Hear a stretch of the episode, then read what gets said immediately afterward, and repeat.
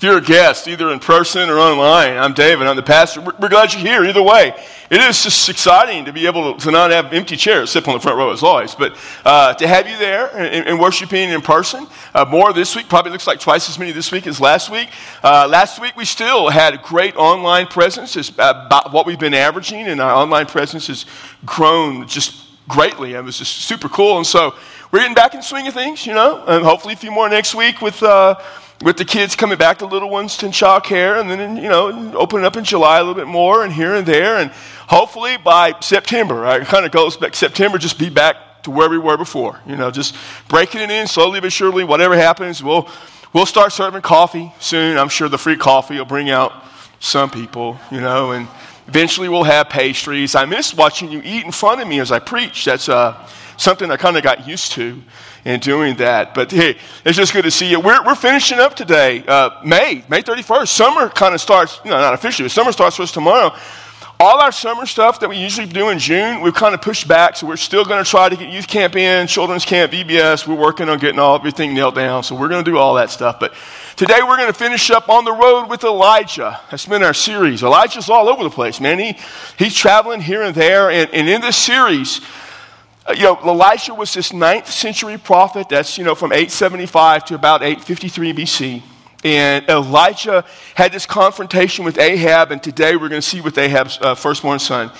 And, and this confrontation reflects a bigger confrontation between the one true God and the false worship of Baal. Uh, it's, like I said, it's kind of ironic that a God that doesn't exist is in conflict with not only the God that exists but creates everything. But it's, just, it's this larger picture of man in rebellion against God.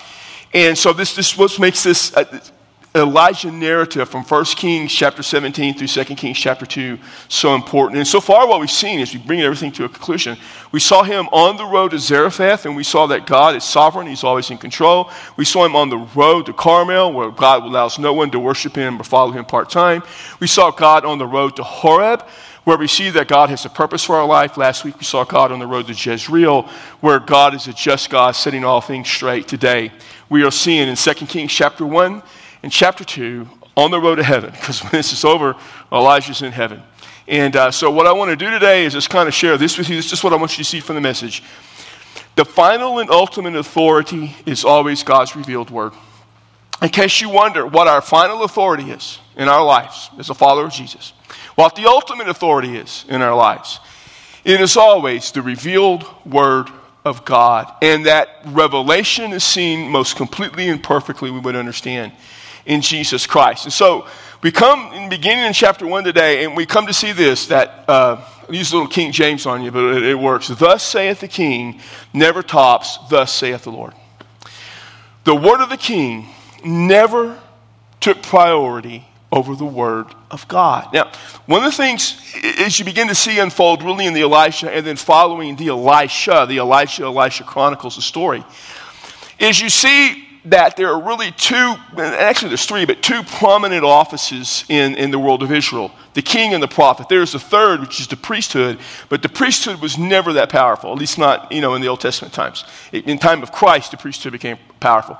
But you, but you see, you know, the king and, and you see the prophets. And, and the prophet's job was to keep the kings in check, according to the word of God. And so while the prophets may have served the king, they followed God. And you see conflict. And when you see conflict, the kings, you know, but rare cases, the kings, you know, gave way to the prophets, so they certainly didn't have them arrested or thrown in jail. And when they did, it ended horribly for those kings. You go to 1 Samuel chapter 15. Saul's the king. Saul breaks the, the word of God. He disobeys God. Samuel comes and says, You're going to lose the kingdom. And Saul doesn't have uh, Samuel arrested. Saul doesn't have him thrown in jail. Saul lives in fear of prophet Samuel because he represents the word of God. 2 Samuel 11, David sins with Bathsheba, has Uriah killed. He's the king, gets that done. Nathan the prophet comes into his presence and condemns him for it, confronts him for it. David does not have Nathan, uh, Nathan arrested. He lives in fear of the word of God. He bows and humbly confesses his repentance before this prophet because the prophet spoke for God. And you really see this coming about in the whole Elijah Ahab story. In all the times Elijah confronts Ahab, Ahab never seizes or arrests Elijah. there is a certain distance, respect, fear of Elijah. Jezebel, you know, the, the queen who was from, you know, the worship of Baal, she threatens to take his life, but eventually she can't do it. She can't pull it off. There was just something about this mystique, this aura of the prophets. And now we come to this kind of final confrontation in, in the ministry of Elijah. In 1 Kings chapter 22, the last chapter, Ahab dies. Micaiah, that prophet, and says, Ahab, you're going to die. Different prophet, you know, kind of still authority of God. His son Ahaziah becomes king. He's only going to serve two years. He's an evil king. Not only does he has the worst tendencies of his father, but he also has his mama, Jezebel, that wicked woman, dominating his life. And so he only lasts two years. God gives him one shot to see if he's going to be different than his dad, and when he's not, he's through. And so what we have now is a confrontation that's going to exist between Ahaziah and Elijah. And Ahaziah is going to do something that his dad never did. He's going to try to dominate the prophet. So we pick up in verse 1. Here's what it says Moab rebelled against Israel after the death of Ahab. That's just setting context. And Ahaziah fell through the lattice in his upper chamber, which was in Samaria, and he became ill. So he sent messengers and said to them, Go inquire of Beelzebub, the god of Ekron, whether I will recover from this sickness. But the angel of the Lord said to Elijah the Tishbite, Arise Go up and meet the messengers of the king of Samaria and say to them, Is it because there is no God in Israel that you are going to inquire of Beelzebub, the God of Ekron? Now, therefore, thus says the Lord, You shall not come down from the bed where you have gone up, but you will surely die. And Elijah departed. Ahaziah is up on his balcony. He falls through the lattice. Some of you know, just like the lattice you may have at your house, fall through it off the balcony. As a result, he gets sick, infection, gangrene, who knows what. And so does he go to the prophet Elijah or any of the prophets of God that are available to say, you know, give me some, give me a heads up. What's going to happen? Will I live? I want to, you know, I want to give my life to the Lord. I want to trust him. Hezekiah had done that. Later on, he would do that, I should say. No, he, he goes to the God, a God of the Philistines. There were five Philistinian city states Ekron was one of them, and there was this god they worship Beelzebub, the god, the Lord, I should say, of the flies. Baal means Lord. Zebub is flies, very similar to Beelzebul, which is the exalted Lord, but here's the Lord of the flies. Uh, from other sources, it seems outside of the, New, uh, the, Old Testament, it seems that there was an oracle, a prophet, a priest, whatever, in Ekron, and he would read the flies. You know how some people read tea leaves or read, you know, the palm of your hand or whatever. He would read the flies uh, to give what the god Beelzebub was going to do, which you know, is totally absurd. When you're taking your medical advice on flies,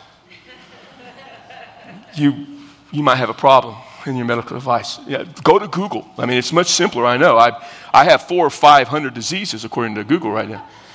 But when, you know, they would go, and so here's what his king's going to do. He's, he's going to go seek the advice of this crazy, non existent, fly interpreting God through an oracle.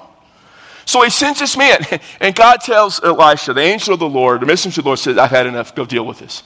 And so Elisha says, What I want you to tell him is it because you don't have me, the Lord, to go to? I am your God. So you're, you're just going to die. You're not recovering. I've had it with the whole Ahab thing, you guys and so, what we see then in um, verse 5 through 8 is that's what happens. He goes, he tells them, the guys go back to uh, Ahaziah. Ahaziah says, You haven't been gone long. What happened? Well, we met this other prophet. What do you look like? They describe me. So that's Elijah. And then Ahaziah does something that his daddy never did. He's going to try to exert dominance over Ahab. And the story that follows seems a little strange to us in 21st century America, but you got to put it in its context. And so here's what we see in verse 9 the king sent him to him, that is to Elijah, a captain of 50 with his 50. And he went up to him. Behold, he was sitting on top of the mountain, the hill. And the king, and, and he said that as the captain said to him, O man of God, the king says, Come down. And Elijah replied to the captain of 50, If I am a man of God, let fire come down from heaven and consume you and your 50. And then fire came down from heaven and consumed him and his 50. And this seems a little bizarre, even a little bit cruel, but you need to understand something. The king sent the captain to take the prophet according to the word of the king to come into the presence of the king. The king was now dominating the prophet. He was exerting his power over the prophetic office. Kings may request prophets to come, and Ahab had even done that, but now he's demanding him. Here's the thing the captain had an option. And the option was he could have gone to Elisha and said, Look, our king's office rocker, he sent this. I know it's not right, but would you consider coming? No. He said, Man of God. Now, reference to him as a man of God simply means this you're the man of God. This is what the king says. So he is acting just like the king wanted him. He's just proxy. He's, he's totally responsible for his actions. You, man of God, become subject to the authority of the king. And Elijah simply said, If you're right, and I'm really the man of God, you need to understand that the prophetic office will never bow down to the office of the king. So God will decide that God bring fire down, just as he had done in chapter 18 of 1 Kings at Mount Carmel. When God demonstrated he's the one true God, not Baal. And now God's going to demonstrate the king doesn't dictate to the prophet. And so, if you understand the context, fire comes down. The king doesn't get it, so he sends another captain. Captain does the same thing, same result. Evidently, the king has a plethora, that's the plethora, has a, a large number of captains. Plethora would mean a variety of captains. So I misspoke in the grammar. I don't know why I did that. You've been gone so long, and I'm just, you know, using words I've never used before. I have a whole vocabulary to catch up on. He must have a large number of captains because he sends a third. He doesn't care about his captains. This captain has some smarts to him. He says, Elijah, please don't kill us. Please don't kill us. Could you come? And the Lord says to Elijah, Yeah, okay, you can go. It's the Lord who. The Lord decided that Elisha would go down. Because the word of the Lord never comes under the authority of the word of the king. So he shows up in verse 16. Then Elijah said to him, that is Ahaziah, Thus says the Lord, because you have sent messengers to inquire of Beelzebub, the God of Ekron, it is, because, is it because there is no God in Israel to inquire of his word? Therefore, you shall not come down from the bed where you have gone up, but you shall surely die. And so Ahaziah died according to the word of the Lord, which Elijah had spoken. So Elijah said, You try to exert power over the prophet, over the Lord. Not going to happen. You're going to die. And now everybody will know who's in control. That's what it boils down to. And he died because he does not dictate to the prophet. You see, here's what the prophet understood to the prophet, the word of God always took priority over the word of the king. The word of God always takes priority over the word of the king. It's hard sometimes to take what's in the Old Testament and transition it into our world. It's a different culture, I mean, completely different. Some different understandings. Their knowledge of God is far less than our knowledge. They didn't have a, a Bible, they didn't have the Old Testament. They're, they're kind of in the process of writing the Old Testament, they don't have it yet. Plus, we must understand that ultimately we see everything from the perspective of Christ. One of the things I teach constantly is the Old Testament promises us something that the New Testament fulfills Jesus. God reveals himself to us through his word. He reveals himself to us in the Old Testament, but he does it progressively, bit by bit, piece by piece. We learn more and more about God. The ultimate revelation of God is Jesus. John 1 says, In the beginning was the Word, and the Word was with God, and the Word was God. And John 1 14 said, And the Word became flesh and dwelt among us. Jesus is the ultimate Word of God. The ultimate revelation of God to man is Jesus. We filter everything through Jesus. So when we understand that, thus saith the king, never tops, thus saith the Lord, we see that through Christ. And so uh, it kind of brings us, just the way that God worked it out, brings us in this message at this point to what we've been kind of going through the last, you know, two and a half, three months a lot of people when this pandemic starts, you know, how do you respond to the things we've been told to do in our country and shutting down churches for a while and all that? And a lot of people refer to Romans 13 and 1 Peter chapter 2, where Paul in Romans and Peter in the book that bears his name reminds us that we should obey the civil authorities, and we should. This is legit. Obviously, it's in God's word. But also, just remember this I always have to remind the people who quote that, that both Paul and Peter died disobeying the civil authorities. So, you know, Paul and Peter at some point, hey, hey, you know what? There's a limit to what we're going to do according to the civil authorities. And then, you know, Nero killed them for it. So just remember all that. Peter, early in the ministry of the church, early on, makes a brilliant, brilliant statement that should be of fundamental importance to us. In Acts chapter 5, he's in front of the Jewish ruling council, the people that put Jesus to death. The high priest says to him, most likely if it's still Caiaphas, it would be Caiaphas who was oversaw the, the, the uh, trial of Jesus. Caiaphas says, We ordered you, we ordered you, we commanded you not to preach in the name of Jesus. That was our order to you. Peter says, Well, we're going to obey God and not man, so I don't know what to tell you because we're not going to obey that. He got that, got, he got that understanding from Christ. Jesus was not a political figure. I, am amused and oftentimes irritated when people try to co opt Jesus to their political view. Because I'm going to be honest with you. There's only one time in all of the Gospels that I see Jesus ever making anything close to a political statement. He just didn't.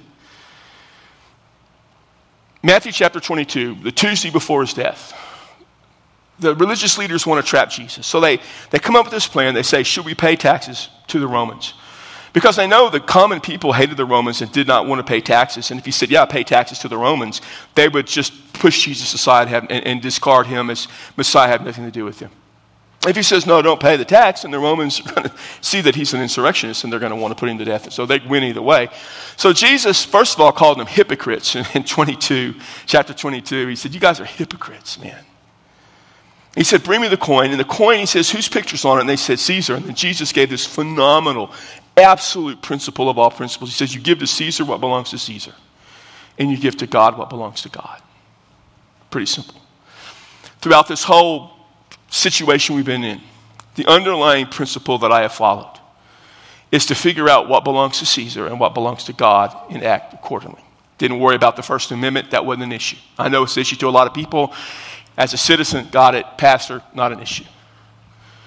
So when, you know, at first we needed to stop meeting because we were concerned about the health and safety of people, I said that's legitimate. And as a pastor, we're going to shut down our services, uh, as they've asked us to, because we need to worry about people. But knowing at some point we were going to come back to worship. And we could also worship online, and, and, and that actually helped us increase our online presence. So our online worship experience got a whole lot better and we'll continue forward from this. But eventually you have to worship in person. You can only worship, you know, people who say you can worship online just as well as you can in person. That's a moronic statement. Of course you can't. We're created to worship together. We're told to worship together. Hebrews chapter 10, verse uh, 25 do not forsake assembling together with one another. You need to worship together. And so, our goal, my goal always was to come back, and I actually set a goal to come back the first Sunday in June. Uh, I was hoping the governor would go along with that, but we were one way or the other, we were coming back, and it turns out she allows us, you know, in her view of things, to come back earlier, so now we're worshiping.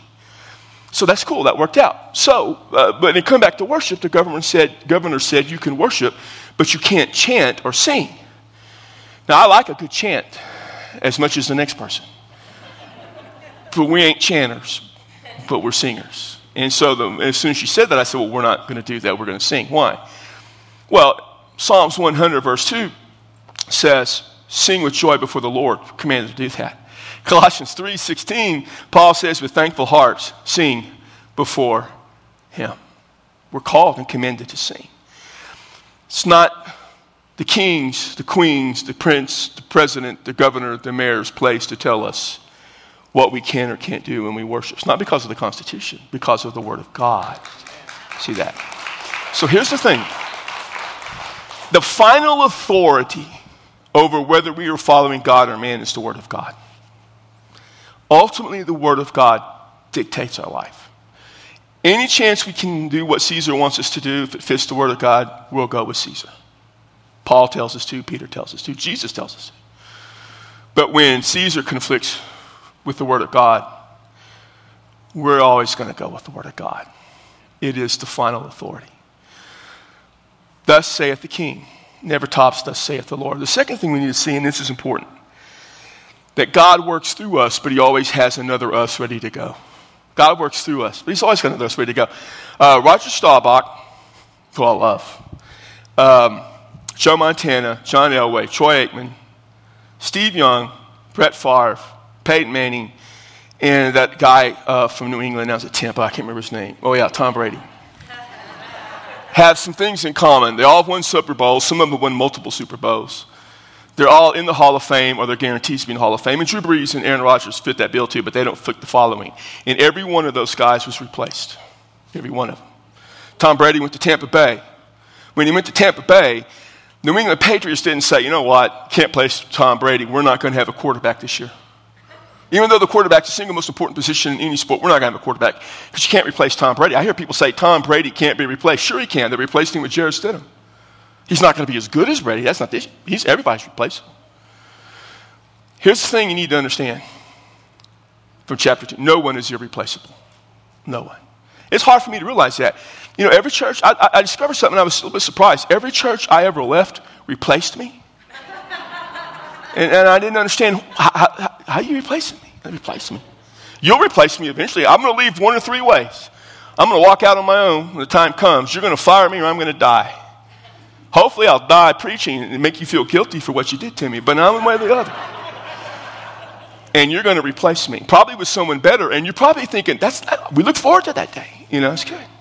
I love all our staff guys. Our staff guys do great. I have contingency plans for every one of them. I do. If Joe, uh, Joe Andrews does a good job, great job. He's a fantastic job. They all do. They all do great. But if he comes up to me tomorrow and says, "Hey, David, you know, I'm going to another church, and I'm going to, I'll work the end of June, and then I'm gone," you know, and I'm going to say, "Are you sure?" And uh, and Joe knows this, and uh, I've told him this many times. And uh, if he says, "Yeah," that moment on, Joe's dead to me. He is. He's dead. He's done. My contingency plan is in place. I've, I got, I already got some guys picked out. I'm ready to go. You know, just waiting on Joe. I mean, we'll have a party for him and we'll have a fellowship and we'll cry. And when the kids and Leanne leave, well, we'll miss you and all that. We'll keep in touch and we never will. But here's the thing no one is irreplaceable, not even Elijah. Matthew 17, the Mount of Transfiguration, there's Moses, there's Elijah with Jesus. Do you know both Moses and Elijah? Moses, the law, Elijah, the prophets, and they never finished the job God gave them. Didn't. Exodus 3, God tells Moses, Get the people out of Egypt, get them into the promised land, the land of the Canaanites.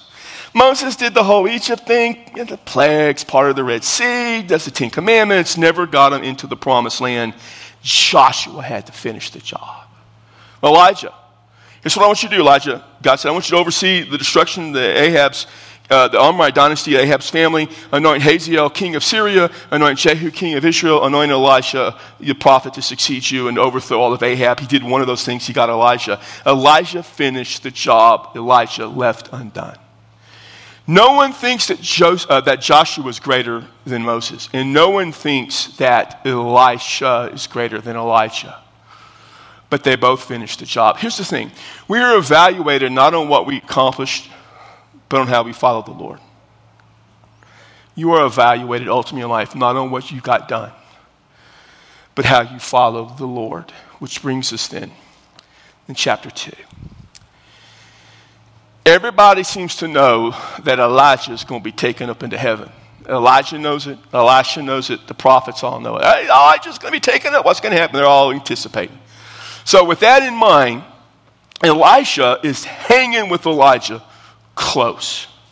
He's going everywhere. And so, Elijah, he even tries to get rid of Elisha a couple of times when he can't. So, they're at the Jordan River, and this is what happens in verse 8. Elisha took his mantle and folded it together and struck the waters, and they were divided here and there, so that the two of them crossed over on dry ground. Four different times, people of God depart the waters Moses, Joshua, Elijah, and Elisha. Fascinating. When they had crossed over, Elisha said to Elisha, Ask what I shall do for you before I'm taken from you. And Elisha said, Please let, me, uh, let a double portion of your spirit be upon me. And he said, You have asked a hard thing. Nevertheless, if you see me when I am taken from you, it shall be so for you, but if not, you shall not see it. It shall not be so. So here's what happens Elijah just asked his student, What do you want? I'm about to go. And it was not uncommon for fathers to ask sons towards death, What can I do for you? Who asked, What a blessing. You want a blessing. And Elisha said, I want a double portion. I want the inheritance of the firstborn. He's not saying I want twice as much power. He's not that. He's just saying, You're my spiritual father. I want to be your spiritual son. I want to continue your ministry. Give me a double portion. That was the right of the firstborn. And Elijah said, That's hard, man. It's not for me to say. That's up to God. But he says, I'll tell you what, if you see me when I ascend, if you see me, then probably God's going to do that. And so, as we go on, you know, they're walking along, and, and God takes Elijah up into heaven, and Elisha sees it. And so we pick up in verse 14. He took the mantle of Elijah that fell from him, struck the waters, and said, Where's the Lord, the God of Elijah? And when he had also struck the waters, they were divided here and there, and Elisha crossed over.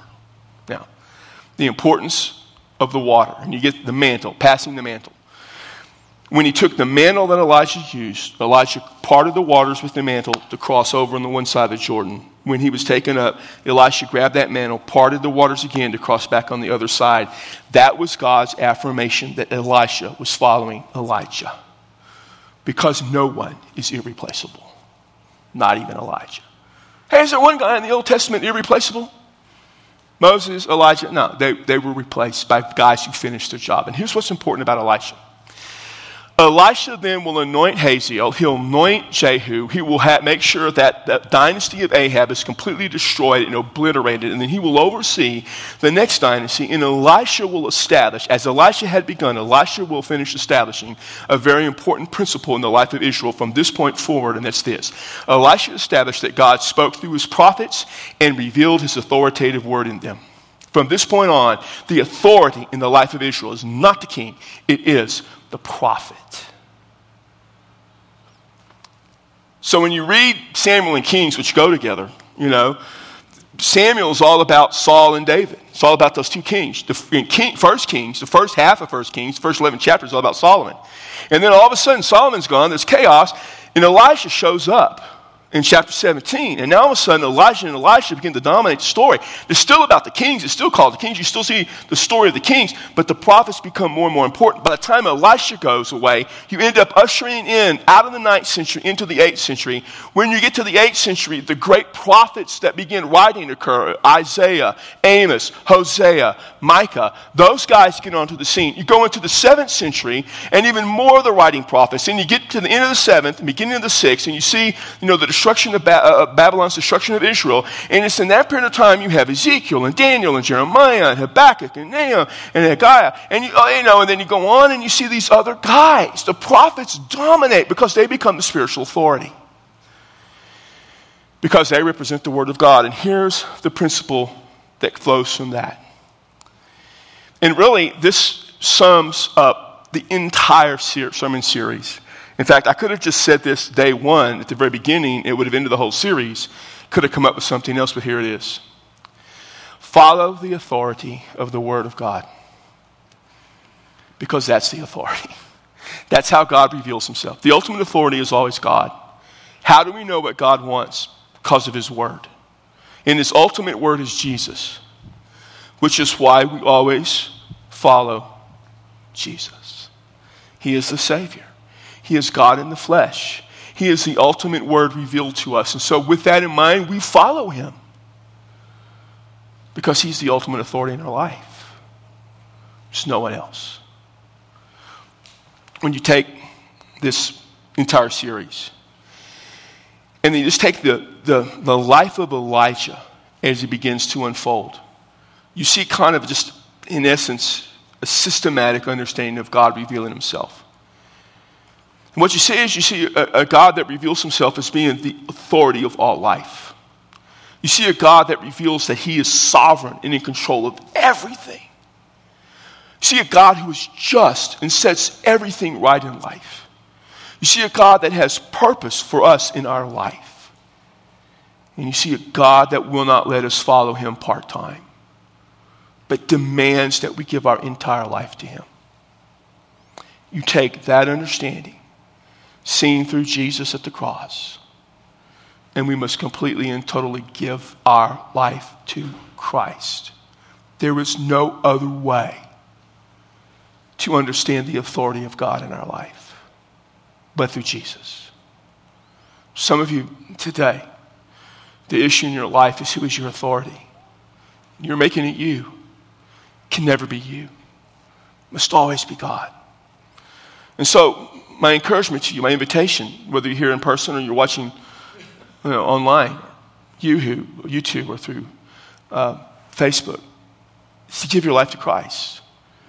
Turn your life over to Him, or at least begin the process of seeking Jesus as the authority of your life. If you're a follower of Christ, ask yourself, who is your authority? I mean, who, who do you listen to throughout the day? What becomes your authority in life? Listen, your authority is not man. Your authority is not the Constitution. It's a citizen, maybe, but not as a follower of Christ. Your authority is always Jesus. He is the authority of your life. Commit yourself to that. In a moment, we're going to have our invitation. We're not going to ask you to come forward again for another week. But if you need to give your life to Christ, you need to talk to one of us to pray with you. After the service is over, uh, I will be back in the conference room, and so one or two other guys, and you can come and talk to us. If you're online, you can text respond to a number that'll pop up on the screen in a minute, or you can go on the website and, and, and email us. But the thing is, at some point in your life, you've got to understand for you that you can't let the authority of man, whoever that man may be, even yourself, guide your life. you must surrender to the authority of Jesus. Because there is only one ultimate and final authority, and that's the Word of God. So, Father, we thank you that Jesus is the Word of God. We thank you that He is God in the flesh, that He is the absolute authority of our life, because He is your revealed Word to us. So let us surrender to that authority. Let us surrender our life to Jesus as our Savior. Surrender our life to Jesus completely to guide us. And let us, Father, trust Jesus through every decision we ever make. And in the end of all is said and done, Father, let us make sure that it's not our words or anyone's words that guide us, but your word, the word of God, Christ our Lord, in whose name we pray. Amen. Would you stand? And you say,